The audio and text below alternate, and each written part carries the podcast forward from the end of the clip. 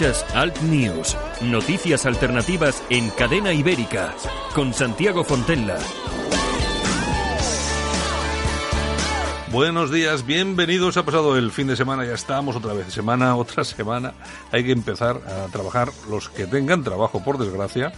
Eh, y bueno, tampoco quiero ser muy pesimista esta mañana, pero bueno, eh, tal como están las cosas y como está nuestro presidente ocupa Z Pedro, pues no me imaginaría, no me extrañaría a mí que esto de lo de trabajar se volviera cada día más difícil, ya lo es, porque se volviese un poco más difícil. Bienvenidos, esto es Al News, estamos en Cadena Ibérica, en el País Vasco. Saludos de la técnica de nuestro compañero Javier Muñoz y este que os habla, vuestro amigo Santiago Fontenla. Comenzamos 60 minutos eh, de radio, vamos a tener un pequeño análisis de la actualidad con Carlos Martínez Cava, el jurista Carlos Martínez Cava, y con el jurista David Romero, uno desde Madrid, el otro desde Cádiz, lo tendremos, los tendremos en la línea telefónica. Más tarde haremos una revista de prensa con todos los titulares más importantes de la prensa alternativa en Internet con Yolanda Caucero Morín y también tendremos tiempo para la historia con nuestro compañero de Españoles por la Historia aquí en Cadena Ibérica, Pedro Ángel López.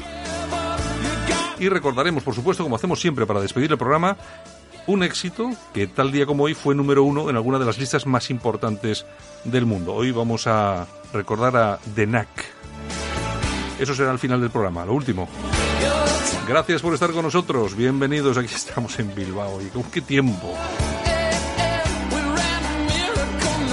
Lo dicho, muchas gracias por acompañarnos. Para nosotros, un placer. Ya sabéis que tenéis todos los podcasts si no nos escucháis en directo o si nos queréis escuchar cualquier día en grabado, en podcast, lo tenéis todo en cadenaibérica.es. Ahí están todos los programas en la página web de la radio. Nosotros vamos a comenzar ya, porque si no, se nos pasan estos 60 minutos como una exhalación. Vamos a ello. Alt News, información y opinión diferentes. Analizamos la actualidad desde otro punto de vista. Escúchanos en Cadena Ibérica. Y uno de los datos importantes de este fin de semana, las elecciones en Suecia, ese eh, aumento importante de demócratas eh, por Suecia que han tenido en estos últimos eh, en estas últimas elecciones que han tenido lugar el día de ayer. Tenemos con nosotros al jurista Carlos Martínez Cava. Buenos días, Carlos. ¿Qué tal? Muy buenos días. Y también tenemos con nosotros al otro jurista, al jurista David Romero. Buenos días, David. Hola, buenos días. Bueno, pues estamos en Madrid y estamos también en Cádiz y nosotros aquí en los estudios en, en Bilbao. Bueno, ¿qué os parece la situación que se abre en Suecia? sobre todo con el ascenso de un partido identitario, vamos a llamarlo de esa forma, y de forma y de manera muy importante. Eh, Carlos. Pues es realmente interesante y, apasionante el momento que se está viviendo ahora en Suecia, porque yo creo que Demócratas de Suecia se va a convertir en el auténtico árbitro de la nueva situación política, porque ni, ni centro derecha ni socialdemocracia van a tener una posición de mayoría para gobernar en solitario y indudablemente van a tener que contar con ellos, aunque solo sea por la vía de la abstención, en el caso del centro derecha, si quiere llegar a gobernar, ahí tienen una, una encrucijada que, que llega en un momento muy interesante de Europa, desde luego. ¿Tú cómo lo ves, David? Muy bien, esto es el, el siguiente paso o el siguiente fracaso de los sondeos. Eh, los sondeos oficiales hablaban de que demócratas secos iban a sacar un menor índice de votos y eh, mientras que sondeos que podemos decir extraoficiales los podían ponerlos entre la primera o la segunda fuerza política más votada de Suecia en torno entre un 18 y un 20%. El, la situación que aparece ahora en Suecia es que eh, cualquiera de las formaciones que quiera gobernar eh, va a gobernar en va a gobernar o bien apoyándose en demócratas suecos o bien eh, realizando un cordón sanitario de todas las formaciones políticas contra demócratas suecos, por lo cual, como pasa en Alemania o en Holanda, el Partido Soberanista, eh, el Partido Soberanista o Identitario se convertirá en la única en la única oposición, como sucede en Alemania con ACD, que se ha convertido en el Parlamento alemán en la única fuerza opositora, dado que en socialdemócratas y cristianos sociales de, de Merkel eh, gobiernan juntos o lo, mismo que pasa en Holanda con el Partido por la Libertad de Wilders en el cual le han realizado también un cordón sanitario del resto de formaciones políticas. A mí lo que no me ha llamado la atención para nada es que Demócratas de Suecia haya ganado las elecciones en un, en un, eh, en un sitio, en un lugar eh, tan importante como Malmo, que como todos nuestros oyentes conocen, pues es una, es una de las zonas que está, bueno, que tenemos noticias prácticamente todos los días por los incidentes, por, sobre todo porque es una de las poblaciones que más eh, población musulmana tiene dentro de, de Suecia.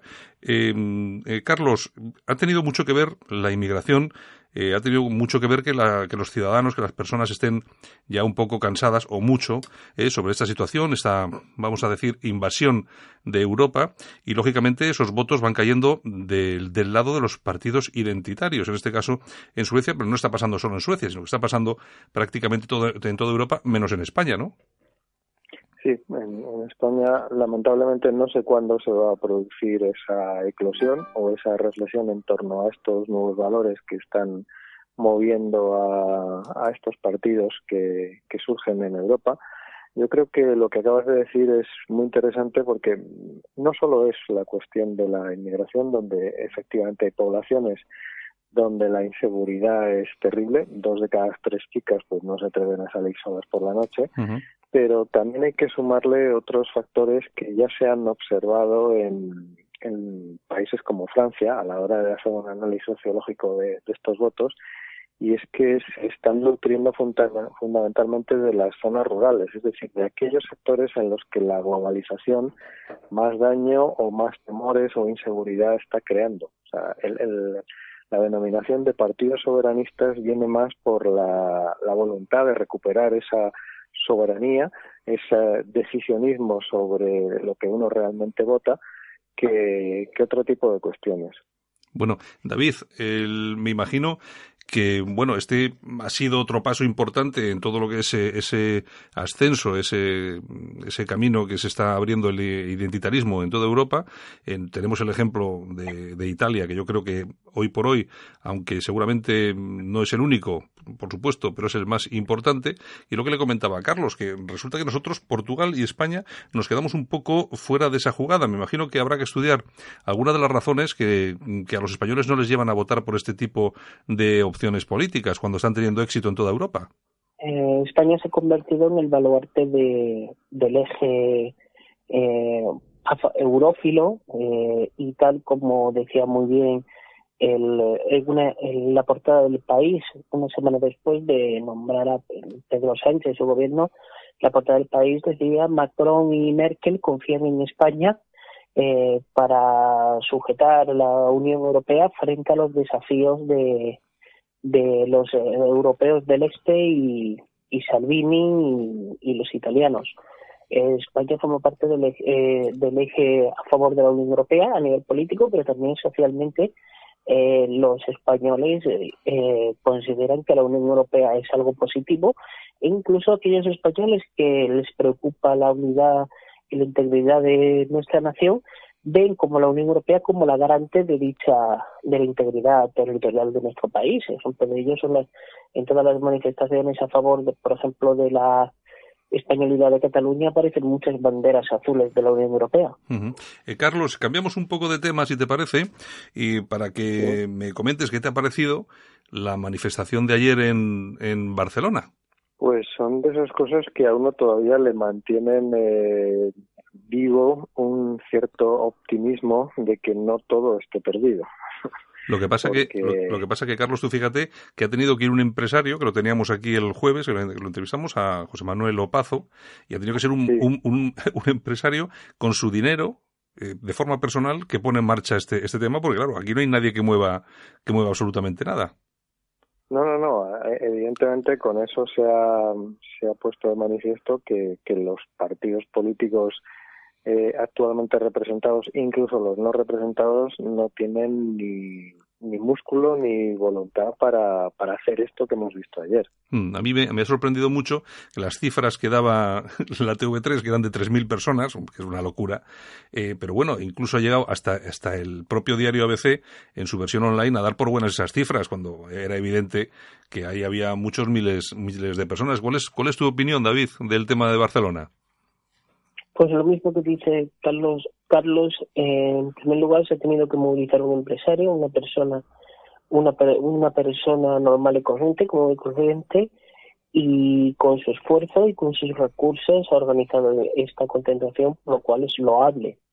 Y no son 3.000 personas, he visto las imágenes y no sé cuántos son, pero no son 3.000 personas, eran muchos más. Muchísimos, muchísimos más, desde luego, ¿no? Tampoco hacía falta hacer muchas cábalas porque la situación era, era, era de miles y miles de personas en, en la calle. De todas formas, eh, Carlos, yo, yo pienso que, hombre, cuando estaba Rajoy en el gobierno, la verdad es que estábamos todos muy preocupados porque no veíamos, había inacción.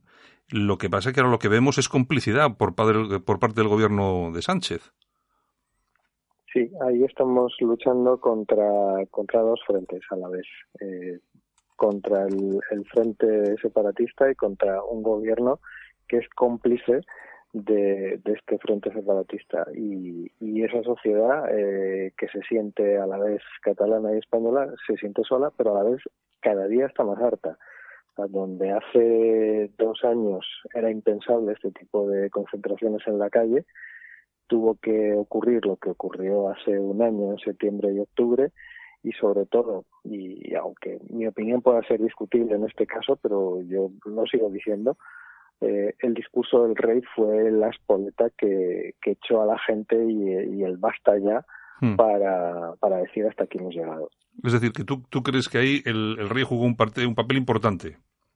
Sí, representó su discurso un, un cauce emotivo que empujó a mucha gente a, salir a la calle, porque dijo lo que un jefe de gobierno tenía que haber dicho o hecho y no mm. hacía hasta ese momento. Entonces, mucha gente de, cualquier identidad política en aquel momento, en aquel discurso, se sintió representada.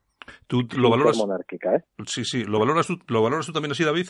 Sí, en primer lugar, yo creo que en, en Cataluña y en España el gobierno de Sánchez da, respuesta a un plan eh, prefijado ya en época de Rajoy. Y creo que ha sido la sociedad civil, los ciudadanos, los que pararon el devenir del golpe que, ocurrió en octubre del año pasado, no solo en Cataluña, sino en el resto de España. Todavía están las banderas en los balcones en muchos lugares de España y no se han, no se han arriado, siguen todavía izadas. Y esa es la demostración de que eh, la sociedad civil, de una parte u otra, dice que no, que basta. Eh, el otro día vi unas unas encuestas de los votantes del PSOE que están en contra de cualquier cesión a, a los separatistas. Por lo cual eh, hay que tener cuidado porque los partidos tradicionales, si siguen cediendo a los separatistas, quizás se encuentren con una sorpresa en las próximas elecciones, o como mínimo una oposición a nivel social. Se ha demostrado con la manifestación de este domingo que una persona con pocos medios y un solo hombre es capaz de, que se movilice gente para decirle no al gobierno. Mm, Eso puede ser una advertencia. Mm. Esa España, de los balcones a la que, a que hacía referencia, a la que hacías tú referencia, David, eh, que yo creo que todavía se mantiene, efectivamente, lo que tú dices, todavía existen esos, esas banderas en muchos eh, miles de, balcones. Eh, la cuestión, yo recuerdo cuando Casado ganó las elecciones a la presidencia del Partido Popular, que hizo un llamamiento a esta España de los, de los balcones, pero yo no, no he visto al PP, ya en principio, ni sumarse a esta manifestación que, que, que tuvo lugar ayer, ni, ni veo que ese mensaje siga estando presente ni amplificado de ninguna forma. Eh, Carlos, ¿cómo lo ves tú? Yo creo que el, PP de Casado está fuera de, ese camino y va a pagar caro ese error porque y lo hemos visto con el con el litigio que, está en las calles catalanas con, los lazos amarillos ha sido quien se ha puesto entre ciudadanos a decir que, que contribuye poco a la convivencia el quitarlos ahí yo creo que se equivocan mucho. Se equivocan mucho, efectivamente. Bueno, y ya que estás en Madrid, te, pregunto, ¿qué te parece lo de Carmena, que vuelve a presentarse? Había dicho que no, que nunca iba a volver a presentarse, y tenéis candidata de nuevo a esta señora. A mí me entristece mucho porque he estado viendo estos días imágenes de, cómo está la, Gran Vía, que es una arteria central de Madrid y además un, ha sido durante mucho tiempo un un signo de, identidad cultural, no solo madrileña, sino de toda España, y ver en lo que la han convertido, pues, pues es una auténtica pena y a la vez es, eh, el, fruto de, estos años que, que ha estado ella frente del ayuntamiento. O sea, realmente lamentable que, se haya postulado para continuar hmm. y, que, y, que, tenga el apoyo del Partido Socialista. Ojo, ¿eh? Sí, efectivamente, que gobierna porque está el PSOE ahí apoyando. En, en, Cádiz también tenéis vuestros problemas ahora con todo el tema este de los, de los buques para Arabia Saudí y tal y cual. Y hay que recordar que en, Cádiz está nuestro amigo el Kichi, me parece que es, ¿no? David se llama Kichi, ¿no? Sí. Bueno, y ahora, ahora qué dirán, ¿no? Porque estos son los que siempre han protestado por el tema de. Eh, lo que ha sucedido ha sido que después de de la retirada, o sea, de la, de la no venta de, de bombas por parte de España y de Saudí, que van a ser utilizadas seguramente en la guerra de Yemen, eh, y, las, y las supuestas eh, medidas, contramedidas o represalias que podría hacer Arabia Saudí respecto a la fabricación de la construcción de cinco buques que iba a ocasionar trabajo, creo que eran para 5.000 puestos de trabajo directos en la provincia de Cádiz se ha alzado, o sea, hubo el, el, viernes pasado eh, se cortó uno de los puentes de, de, Cádiz, hubo numerosas protestas y, por ejemplo, es curioso cómo Ichi, el alcalde de Cádiz, o Susana Díaz, eh, horas o minutos después de estas concentraciones por parte de los de los astilleros eh, se manifestaron a favor de mantener los contratos en, de construcción de barcos de Arabia Saudí. Incluso Susana Díaz hablaba que, iba a hablar con el Ministerio de Asuntos Exteriores para que hablase con el embajador de Arabia Saudí, que había que solucionar esto, que un kilo y dando un mensaje de tranquilidad. Claro, pero, pero es, de la política. Claro, pero es que Con una frase, si me permitís, muy significativa por parte del Kichi, que debería recordarse para futuras hemerotecas dijo, si he de elegir entre la paz y el trabajo, elijo el trabajo. Pues, pues imagínate, ahí, ahí se ha definido perfectamente. Bueno, bueno y vamos, vamos acabando y la una última cosita que me gustaría que me comentaseis. Em, se plantea la expulsión de, de, España de un líder de la comunidad musulmana de Salt, un tal Mohamed Atawil, por delito de terrorismo y tras considerarle una amenaza real por parte de, de las fuerzas policiales, no sé, de la inteligencia, me imagino. Cataluña tiene un problema, bueno, toda España tiene un problema, pero Cataluña sobre todo tiene un problema con esto del islamismo radical. Eh, Carlos. Sí, eh, desgraciadamente por cómo han fomentado ese tipo de inmigración en, desprecio de otras, como pudo ser la hispanoamericana, por, por esa hispanofobia que siempre se ha profesado. Entonces, hemos visto crecer en, muchas localidades de Cataluña esos núcleos de, de poblaciones musulmanas que ahora están provocando este tipo de problemas y tienen muy difícil solución porque ya no es solo un imán al que haya que expulsar, ¿no? Es que esa gente no se reconoce ni, ni catalana ni española, sabemos que son un cuerpo extraño y que terminarán eclosionando y, provocando lo que hemos visto en otros lugares de, Europa, es decir, lugares sin ley o, o, donde la ley es la área. Mm. El tipo, eh, el tipo está relacionado con una, fíjate, se denomina una ONG, que es eh, la, en inglés, Revival of Islamic Heritage Society, que es considerada la, la principal financiadora de centros islámicos por toda Europa, pero claro, en donde se explica y donde, donde las teorías son las del salafismo, ¿no? Que es eh, seguramente lo más, lo más violento, aunque yo creo que... Mucha... Más radical. Sí, sí, es más radical. Yo creo que no hay demasiada diferencia entre unos y otros, pero bueno, es que aquí al, al, final eh, se ha dejado entrar un montón de gente que ni se sabía quién era ni, ni a qué venía. O sea, las cosas, las cosas eran esas. El problema que tenemos con, con la islamización, por mucho que nos digan, es real, ¿eh, David? Sí, eh, volviendo a los comentarios de Carlos, el problema que existe también en Cataluña es que se ha fomentado esa inmigración no hispanohablante con esa, esa, ese nuevo término que se utilizó de los nous catalans. Y es curioso porque los nous catalans, pese a todas las promesas que le dieron, hay un vídeo donde se ve a Forcadell, la presidenta del Parlamento, ante unos quiero recordar cameruneses prometiéndole todo tras la independencia, que iba a ser el país de las maravillas, eh, la nueva Cataluña independiente, pero sí es cierto que ni en los comités de defensa de la República ni en los movimientos separatistas no se han implicado los nuevos catalanes, los nuevos catalanes, los inmigrantes no se han implicado de forma muy activa. Eh, luego, en el tema sobre el radicalismo islámico, eh, hay que entender que son las organizaciones ligadas a los hermanos musulmanes las que suelen tener un mayor activismo y donde suelen captar eh, a sus a sus a sus eh, correligionarios y, y, y conversiones en torno a la acción caritativa. Los hermanos musulmanes funcionan como un estado dentro del estado y propagan una ayuda social o una beneficencia, por lo cual es normal que donde se instalen los hermanos musulmanes aumenten los adeptos. Y en Europa eh, uno de los caballos islamizadores de Europa es gracias a las organizaciones paralelas de los hermanos musulmanes. Pues muy bien, Carlos Martínez Cava desde Madrid, jurista, analista político, y David Romero desde Cádiz, también jurista y analista político, y hemos tenido dos juristas con nosotros.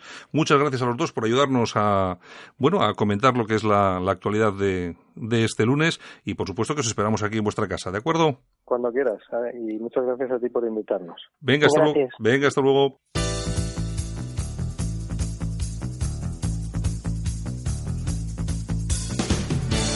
Ahora en Alt News, revista de prensa. Los titulares de los medios alternativos en Internet con Yolanda Couceiro Morín.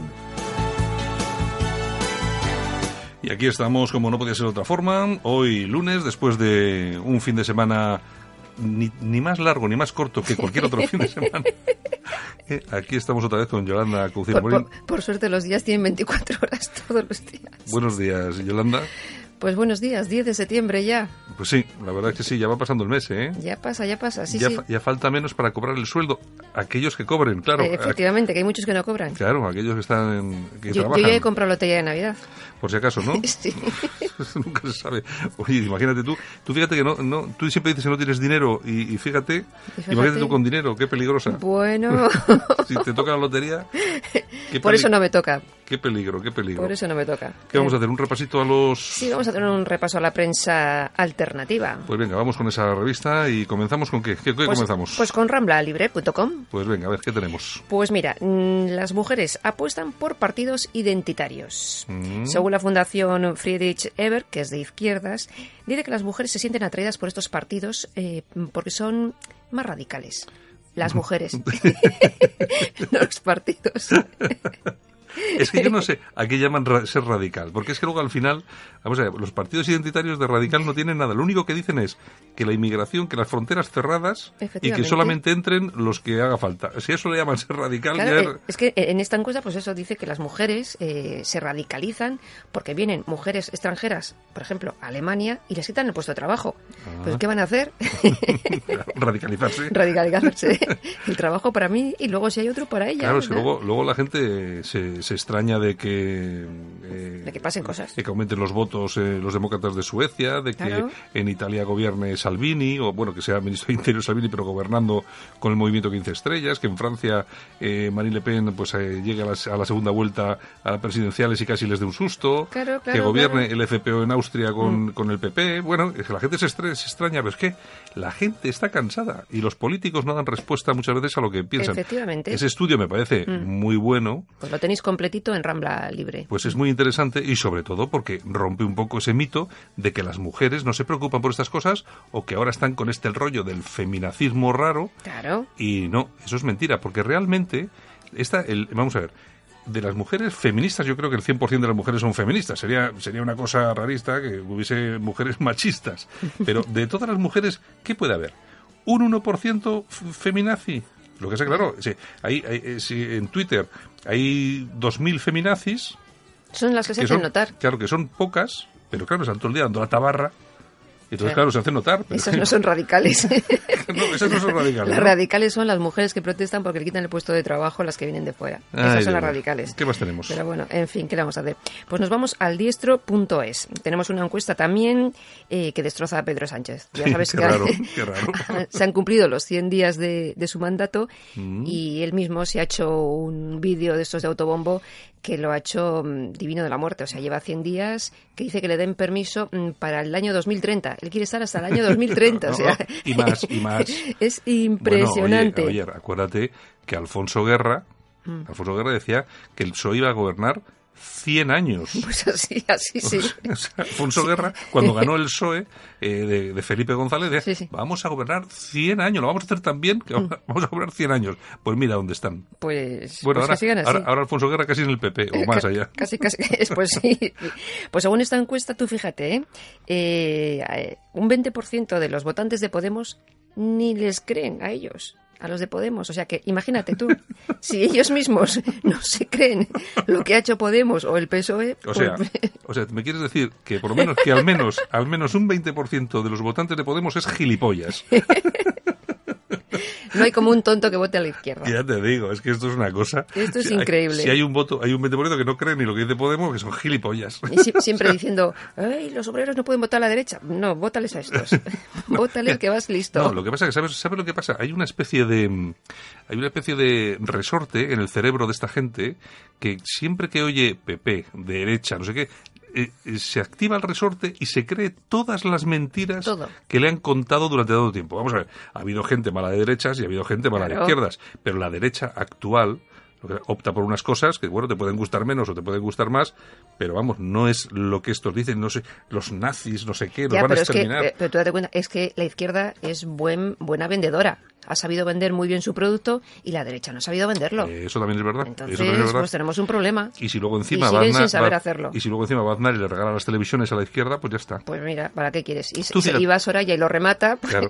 Pero tú fíjate, el grupo Antena 3. El grupo Antena 3 era de, mm, de la editorial... Eh, Ah, eh. bueno, ahora, mira, fíjate que a mí me pasan estas cosas. Pero bueno, Lara... eh, Godó. eh, No, No, no, Godó, eh, no, Godó es de, es de la vanguardia eh, española. exactamente. Joder, me estoy liando.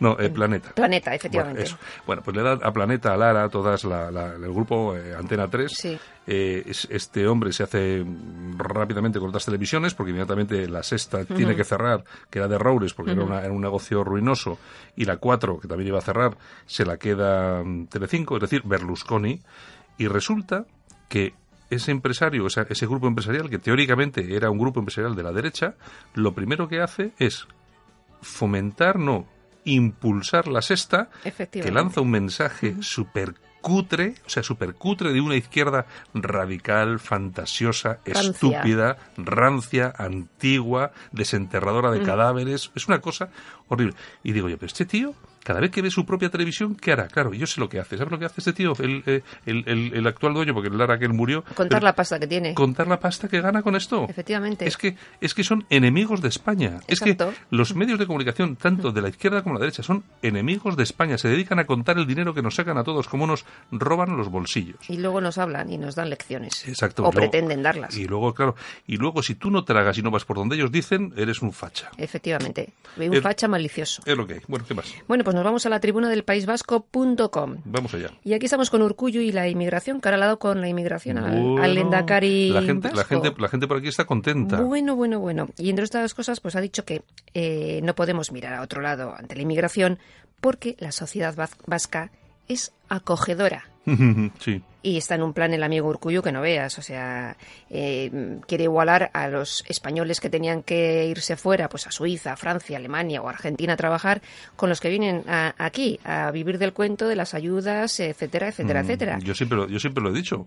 Vamos a ver, eh, a mí me gustaría que un día se hiciera un programa de televisión, cosa imposible, en el que se compararía cómo, cómo los españoles inmigraban. Exacto. O sea, em- emigraban. Emigraban. Vamos, a- vamos a utilizar el, el lenguaje tal como es. Cómo los españoles emigraban a Europa y cómo los, eh, los eh, estos africanos, refugiés, sirios y musulmanes en general, cómo inmigran, eh, son inmigrantes y vienen aquí.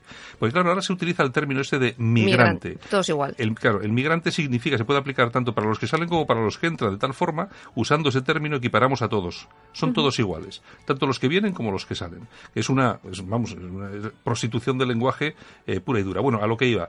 Eh, los españoles que iban a trabajar iban con su maletita de madera, porque no había otra cosa, con sus papeles debajo del brazo, su trabajo, eh, lógicamente. Su certificado de penales. certificado de penal, que no se le ocurriese intentar ir a trabajar a ningún sitio. Un Estos que español, saltan la valla tienen todos certificado de eh, penales. exacto. Y cuando acababan de trabajar, se sacaba el contrato, se volvían para casa. Y los que se quedaban se quedaban tranquilitos sin protestar y sin decir, oiga, que yo quiero esto. Y sin, y sin hacer demanteros, sin pegar puñaladas a la gente para robarle los relojes y los teléfonos, sin cobrar ayudas, sin tener pisos gratis. Exacto, Esa, exacto. esa- esa es la sutil diferencia. Yo no sé por qué no se quiere reconocer. Pues porque no interesa, no queda políticamente correcto. Bueno, ¿qué más? Bueno, pues nos vamos a casoaislado.com, donde nos cuentan lo de la manifestación que organizó ayer eh, nuestro amigo Opazo, Sí. que fue un éxito. Eh, las televisiones, evidentemente independentistas catalanas, pues daban resultados así como que había unas 2.000 personas, como mucho. O sea, Siete. o sea, vamos. No Y- hubo, no hubo manifestación. pero es que No incluso, hubo. incluso el ABC decía de lo mismo, o sea, es increíble. Luego ya rectificó y pues eso, 20.000, 50.000, ahí anda la cosa. Son, son unos sinvergüenzas. Pero total y absolutos. Todos, pero todos. Absolutamente todos. Yo no quiero ahora mismo abrir el, el- el ordenador para ver las cifras, porque es que es una vergüenza. Lo, lo ha dado Colau diciendo, diciendo ayer que eran 3.000 personas, que no había más de 3.000 personas, Ah, sí, que sí, la sí. ultraderecha, que no sé qué, siempre lo mismo, siempre lo mismo. Pues con, pues con todas las pegas que les han puesto, pues ha conseguido el amigo de Opazo, eh, Opazo pues reunir a, a miles y miles y miles de personas con banderas de España, con banderas de Tabarnia. Eso sí, también se encontraron pues con algún radical de estos que los mozos tuvieron que frenarles porque empezaron pues eso, a insultar y nazis, nazis siempre, y nazis. cuando, de- cuando tienen ellos uno ahí en la presidencia, mm, nazi no, lo siguiente. Lo de siempre. No, bueno, sí, es un supremacista, pero bueno, ¿qué más tenemos? Efectivamente. La tribuna de Cartagena.com. ¿Qué tenemos allí? Europa y los rezos en espacios públicos. Ya sabes que hace no mucho eh, en Polonia pues eh, se celebraron unos actos de oración eh, en la calle, multitudinarios, y bueno, los medios de comunicación le pusieron, pues, mm, les llamaron de todos menos bonito. Eh, incluso la BBC dijo que pues que era controvertido, etcétera, etcétera. Pero sin embargo, cuando 140.000 140.000 musulmanes Solo 140.000. Exactamente, se ponen a rezar pues en el parque de Birmingham, en Small Heath, pues no pasa nada. O cuando se ponen a rezar en París o en cualquier otra capital europea. Sí, Sin embargo, cuando- Los, los- los cristianos no podemos rezar. Claro, cuando cortan las calles para hacer el rezo de los viernes y todo ese tipo de Pero ¿sabes la cosas. diferencia? Es que los musulmanes, eh, si les dicen algo, a lo mejor eh, les canean Claro. y los cristianos mm, no les pegamos. Exacto, no, bueno, es que esa es la gran diferencia, que ellos, ellos eh, todo el mundo sabe que los cristianos no Hasta mueven, que empiecen claro, a pegar. no mueven un dedo por eso, los musulmanes, pues lógicamente, pues sí, tienen su, tienen su peligro. Pero todo el mundo tiene paciencia, ¿eh? Eh, y todo digo. tiene un límite. Y cuando Es- tensas demasiado la cuerda, al final se deja de tensar y pasa lo que pasa. No, es que lo, lo, lo tensan y yo creo que lo tensan a propósito, o sea, porque es que yo no sé, alguien quiere algún tipo de incidente, algo que alguien, Enfrentamientos entre- entre cristianos y musulmanes. no sé, algo quieren porque no, no me parece muy normal. Bueno, Bueno, pues nos vamos a ir a las toñejas, si vamos te parece bien. ¿A quién le damos? Porque mira que no hay gente que se las merece. Pues mira, se la vamos a dar a Serena Williams. Bueno, Serena Williams que ha tenido, ha perdido, claro. Sí, ha, ha insultado al, al juez, le ha llamado de todo y bueno, le han... y, y la han multado con 17.000 dólares. Bueno, 17.000 es... Eh, Para esto no es nada, vamos. Este con 17.000. 17.000 dólares es una broma. No, de todo. de- vamos a ver, es que eh, hay que saber. Es muy importante saber perder y saber ganar. Pero claro, yo creo que es mucho más importante saber perder. Oye, ¿tú te acuerdas de McEnroe? Sí. También organizaba estas, ¿eh? Sí, también era un espectáculo. La gente iba a verle no por cómo jugaba al tenis, que, Por jugaba, las broncas. que jugaba, que jugaba bien, no quiere decir que lo jugase bien, ¿eh? Sí, sí, sí. Pero las broncas que montaba eran apoteósicas. Eran apoteósicas. Bueno, aplausos. Vamos a ver, ¿a quién le vamos a meter los aplausitos? Pues a José Manuel Opazo. Bueno, Viva, viva, viva. por la manifestación de Por ayer. la manifestación de ayer en Barcelona, que fue un exitazo y asistió, pues, miles y miles, asistieron miles y miles de personas. Bueno, tú fíjate cómo son las cosas que tiene que venir una persona con su dinero a hacer lo que no hacen los políticos. Efectivamente, Y los luego- políticos están para llevarse el dinero. Y luego los políticos, eh, además, en vez de sumarse a la manifestación, pues ponen como medio remilgos. Bueno, oye, que quiera ir, damos libertad para ir, no sé qué. Pero es que, ¿cómo sois? Yo he visto que había gente allí eh, de Vox, eh, he visto que había gente de Plataforma por Cataluña, y bueno, y me, me imagino que de algún otro, en algún otro partido, pero es que yo no entiendo por qué los partidos no se suman a esto. Tienen un, un gran problema con esta idea de que eso les hace perder votos o, o no controlar a su electorado. Es que les pueden llamar fachas, racistas, Si se lo si se lo van a llamar- igual. Sí, lo van a llamar Es, igual. es lo que comentábamos antes. ¿Por qué aumentan en votos y suben eh, los partidos anti-inmigración en Europa? Pues porque los políticos lo están haciendo mal y en España pasa lo mismo. No, pero vamos a ver, ¿sabes lo que pasa con esta manifestación del domingo de ayer? Que no quieren ir mm, para que no se les saquen las fotos en esas manifestaciones y lo único que han conseguido es que, eh, tanto, tanto tanto del PP como Ciudadanos pues que a Vox le voten otras 5.000 personas más eh, que Plataforma por Cataluña tenga algún voto más en algún ayuntamiento por tal y cual es que yo no lo entiendo regalando votos parece que no pues les importa pero bueno allá regalan votos en mayo tenemos elecciones Disfruten de lo votado. A ver qué es lo que pasa en mayo, ya veremos, porque la cosa va a estar. Yo siempre he dicho que yo estoy muy atento al tema de las europeas. Yo, a mí lo de las europeas me, me pone, me pone porque creo, creo que más de uno se va a llevar un, chasco. Un chasco, iba a decir otra palabra, pero se va a llevar un chasco, pero chasco de verdad. Bueno, yo quiero eh, felicitar también a los suecos porque han tenido un exitazo en votos. Bueno, sí, eh, es que yo, pero está pasando en toda Europa. Por eso, la gente, lo que, los políticos están haciendo mal su trabajo. Pero tú fíjate cómo son las cosas. Eh, aquí en España, que yo no sé si aquí en España alguien en, en, televisión española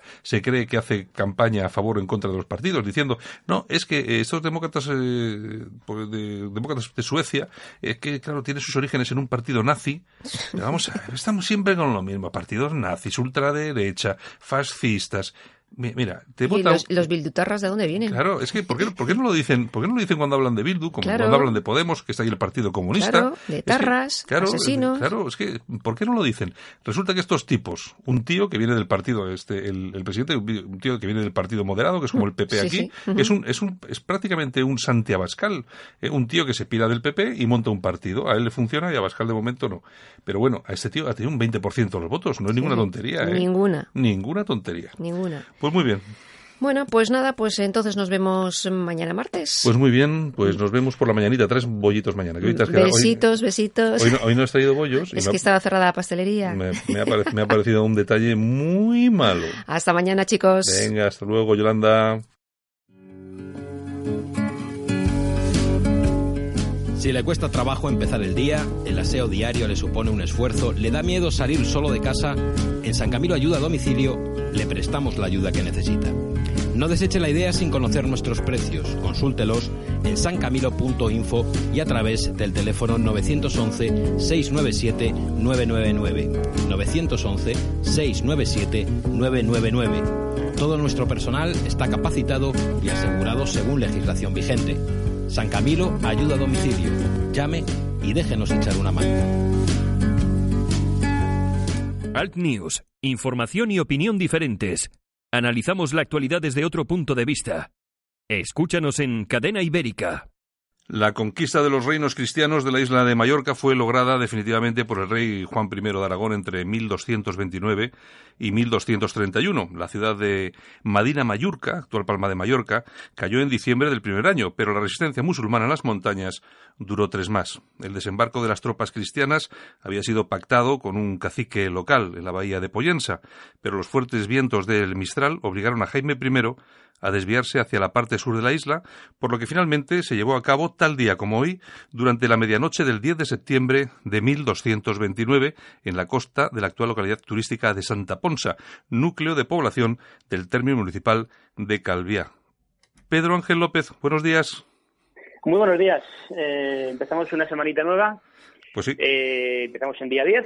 Pues el día 10 lo que toca es lo que acabas tú de, de comentar. Pues, eh, Pedro, Ángel, Pedro Ángel, recordemos a nuestros oyentes que eres el director de Españoles por la Historia, que se emite en cadena ibérica todos los sábados a las 5 de la tarde. A las 5 de la tarde, hora taurina.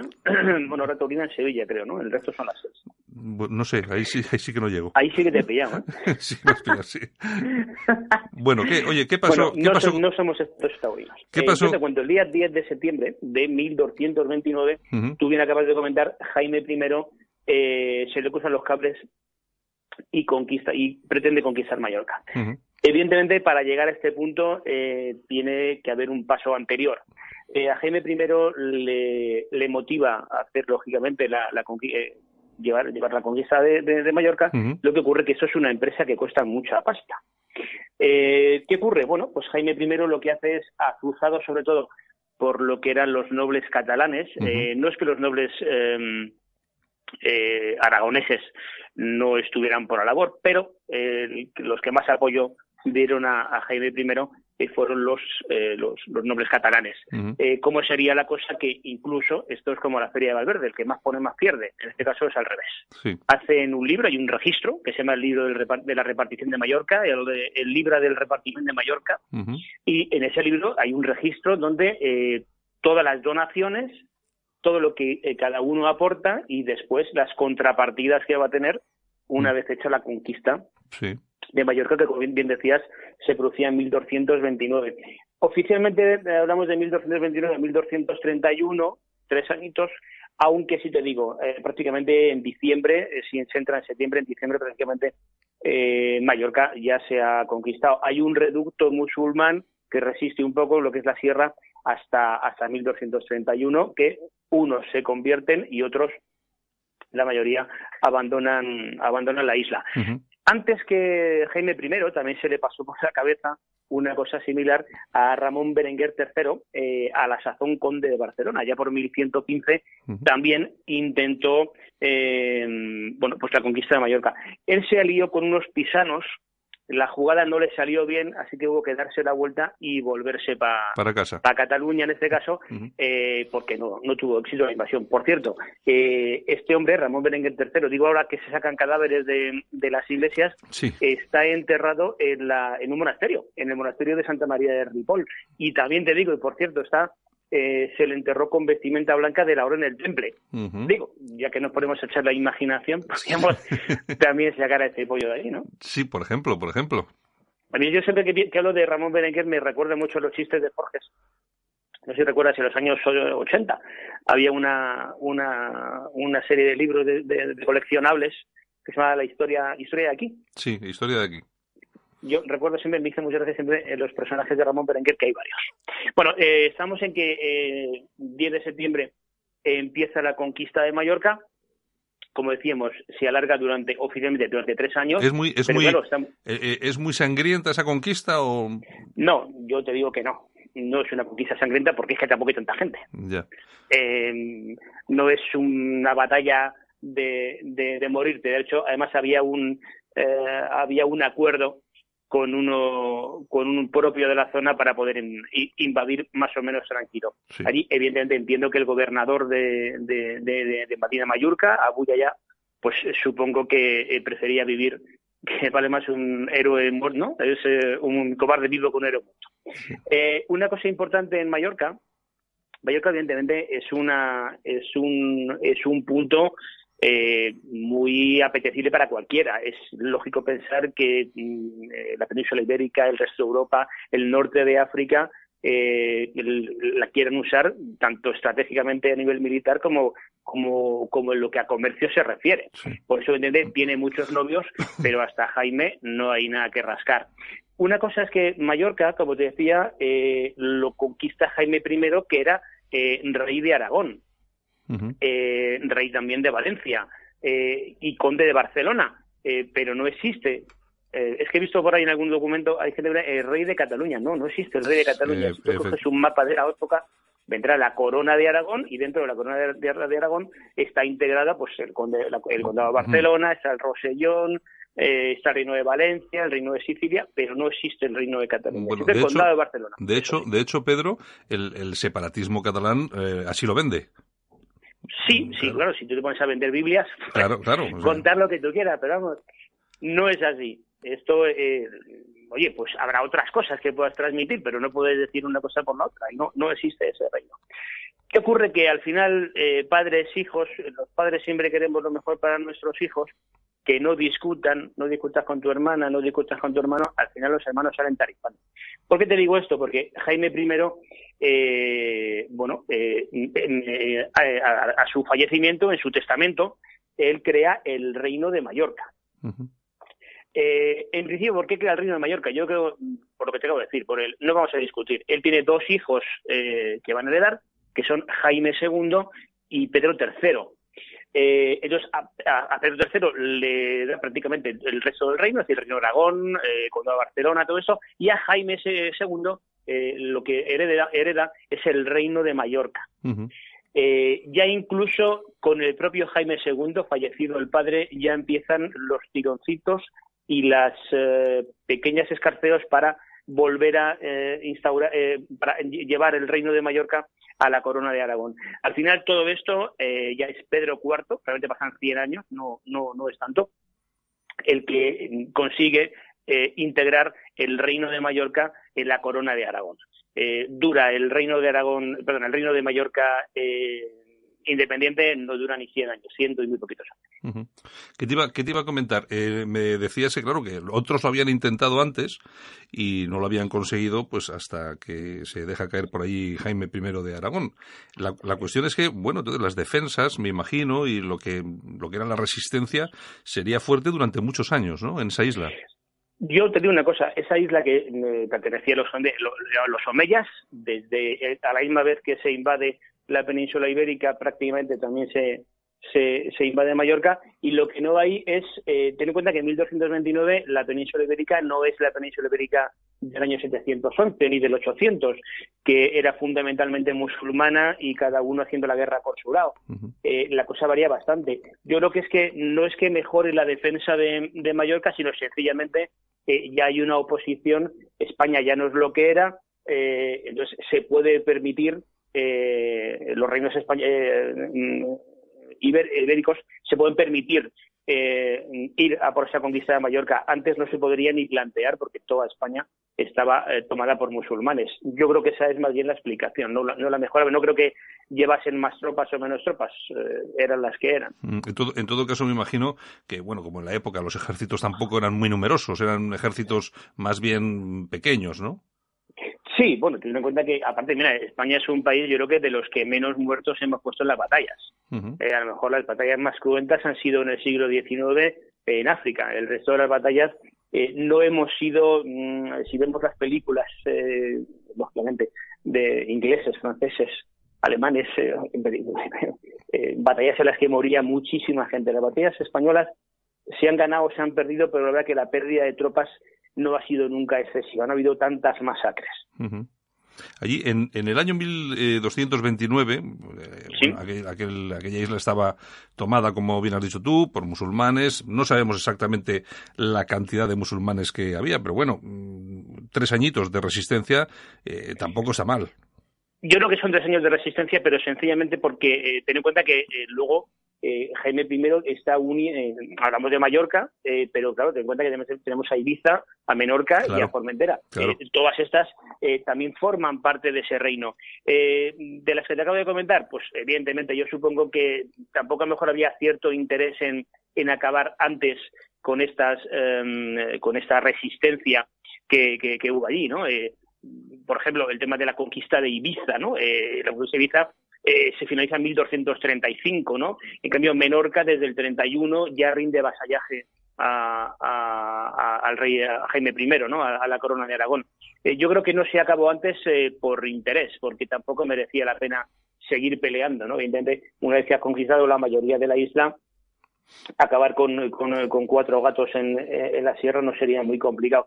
Yo creo que no se haría simplemente por interés, por, por desidia, ¿no? ¿no? No, creo que fuera más, más, eh, más interesante eh, acabar antes. Bueno, realmente... en cuenta que realmente, Pedro, el, interés eh, que tenían estas islas en aquel entonces era puramente estratégico, es decir, de situación. Sí, sí, evidentemente no, se, no hay minas de oro ni, ni nada de esto. es la estrategia, aparte de militar, sobre todo la comercial. Ten en cuenta que es un punto de descanso en todo el comercio del Mediterráneo es importantísimo. Luego también ten en cuenta que el poder, el, ya eh, decidirse a invadir es que también ten en cuenta que muchos piratas que invadían la costa ibérica eh, partían desde Mallorca. Entonces, al final se junta el hambre con la gana de comer, entre que muchos piratas es su base eh, las islas de las Islas Baleares pues aprovechamos que el Pisoca pasa por Valladolid. Vamos a quitarnos a matar dos pájaros de un tiro. Hmm. A mí lo que me llama mucho poderosamente la, atención ¿eh? es que eh, eh, la historia yo creo que está bastante clara que y en este caso este es un, este es un caso, pero seguramente que durante estos programas que estos espacios que tenemos aquí en el programa seguramente en más de una ocasión lo vamos a tocar. A mí me, me llama la atención la facilidad como el separatismo se lleva el protagonismo de algunas cosas sin tenerlo. Yo no sé si es por desidia o porque realmente no está bien documentado o es porque tampoco tenemos muchas ganas de contarlo o de defenderlo, ¿no? Yo creo que es más por desidia nuestra que por eficiencia de ellos. Yo he visto eh, en redes eh, algunas conferencias de algún tipo que está financiado eh, por los por, toda esta gentuza que el tío habla de que Santa Teresa era catalana, eh, Cervantes era catalán, incluso Américo Vespucho era Américo Vespuch, que era catalán. Digo, tío, este tío mm, no le dará vergüenza dar una conferencia de esta forma. Eh, chico, nadie le corrige a este tío, pero claro, ten en cuenta que si tienes siete canales de televisión, eh, coño, lo tienes todo hecho. Lo tienes todo hecho. Tienes siete canales de televisión y tienes la educación para decir los libros de texto son estos. Reino de Cataluña, porque yo lo digo, lo pongo aquí, ya está, y todo el mundo, y, a todo el mundo a tragar. Pero eso es culpa ideas siempre de los gobiernos españoles. Claro, porque es que, vamos a ver, la cuestión es que yo, eh, a mí, yo te he preguntado por si no estuviera documentado, porque es prácticamente imposible que no esté documentado. Todo tiene que estar perfectamente documentado y tenemos que saber quién era quién en cada momento, cuál era la conquista en cada momento y cuál era el escenario de España tal como la conocemos en cada momento. No es, no es tan complicado. Lo que pasa es que yo creo que les damos barra libre y, al final se beben, se beben todas las botellas de whisky. Si tú no das un golpe en la mesa, la gente te come. Mira, España tiene una cosa eh, que son los funcionarios. Los funcionarios no son de ahora. En España se apunta todo. Tú te puedes coger cualquier libro de 1200 del año 70. Todo se apunta. Todo esto está más que escrito, registrado y conservado. Es decir, eh, no se lucha contra la mentira, honestamente, porque no se quiere. De hecho, es el, eh, es el gobierno español el que cedió las competencias en materia de, educación. Eh, pues chicos, si le das la educación, pues pasan estas cosas. Bueno, pues la cuestión es que seguramente que lo trataremos en alguna ocasión más aquí porque más, más, más, ejemplos los hay. Bueno, más no, un montón, un montón de ellos. Bueno, Pedro, oye, pues nada, pues, pues muchas gracias, buenos días y mañana volvemos a estar aquí con otra efemérides. Mañana volvemos a el ataque. Venga, un abrazo muy fuerte. Vamos, vamos a cambiar un poquito de política, mañana vamos a tocar a San José de Calasano. Bueno, me parece, me parece muy bien, estupendo. Venga, un abrazo. Venga, un abrazo. Hasta mañana. La música en sus protagonistas. Los genios que se esconden tras los éxitos musicales de los 80 y 90. The Knack fue un grupo de rock, new wave y power pop de Los Ángeles, en California. En 1979 logró un éxito internacional con su primer single My Sharona, la imagen New Wave setentera de la banda, contribuyó a las comparaciones del grupo con la época temprana de los Beatles. Numerosos críticos del momento se oponían a la música disco, que dominaba la industria musical en ese momento, y por tanto se abrieron otros géneros en desarrollo como el punk rock, el hip hop y el heavy metal. Las influencias punk y hard rock de, The Knack les hicieron pues ganar cierta credibilidad entre la crítica, aunque otros pues lo ridiculizaron por sus letras misóginas. Tras los siguientes trabajos hubo una reacción adversa de la crítica hacia el grupo y ese se disolvió como no podía ser otra forma, en un ambiente de disputas internas. Sin embargo, el grupo se ha reunido periódicamente a lo largo de los años y en 2001 editó el álbum de estudio Normal as the Next Gay y un directo de DVD Live from the Rock and Roll Fan House. En 2005, The Knack permanecía en activo y ofreciendo directos en diversos sitios. Tal día como hoy, 10 de septiembre de 1979, The Knack coloca el tema My Sharona como número uno del Billboard americano.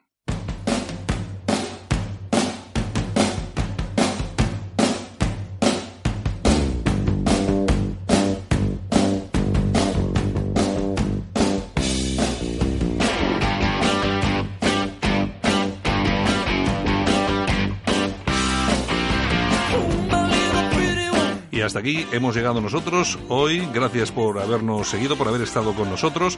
Hemos eh, recorrido la actualidad, tanto los titulares como las noticias. Hemos tenido un poco de historia también con Pedro Ángel López, Yolanda Couceiro Morín, por supuesto.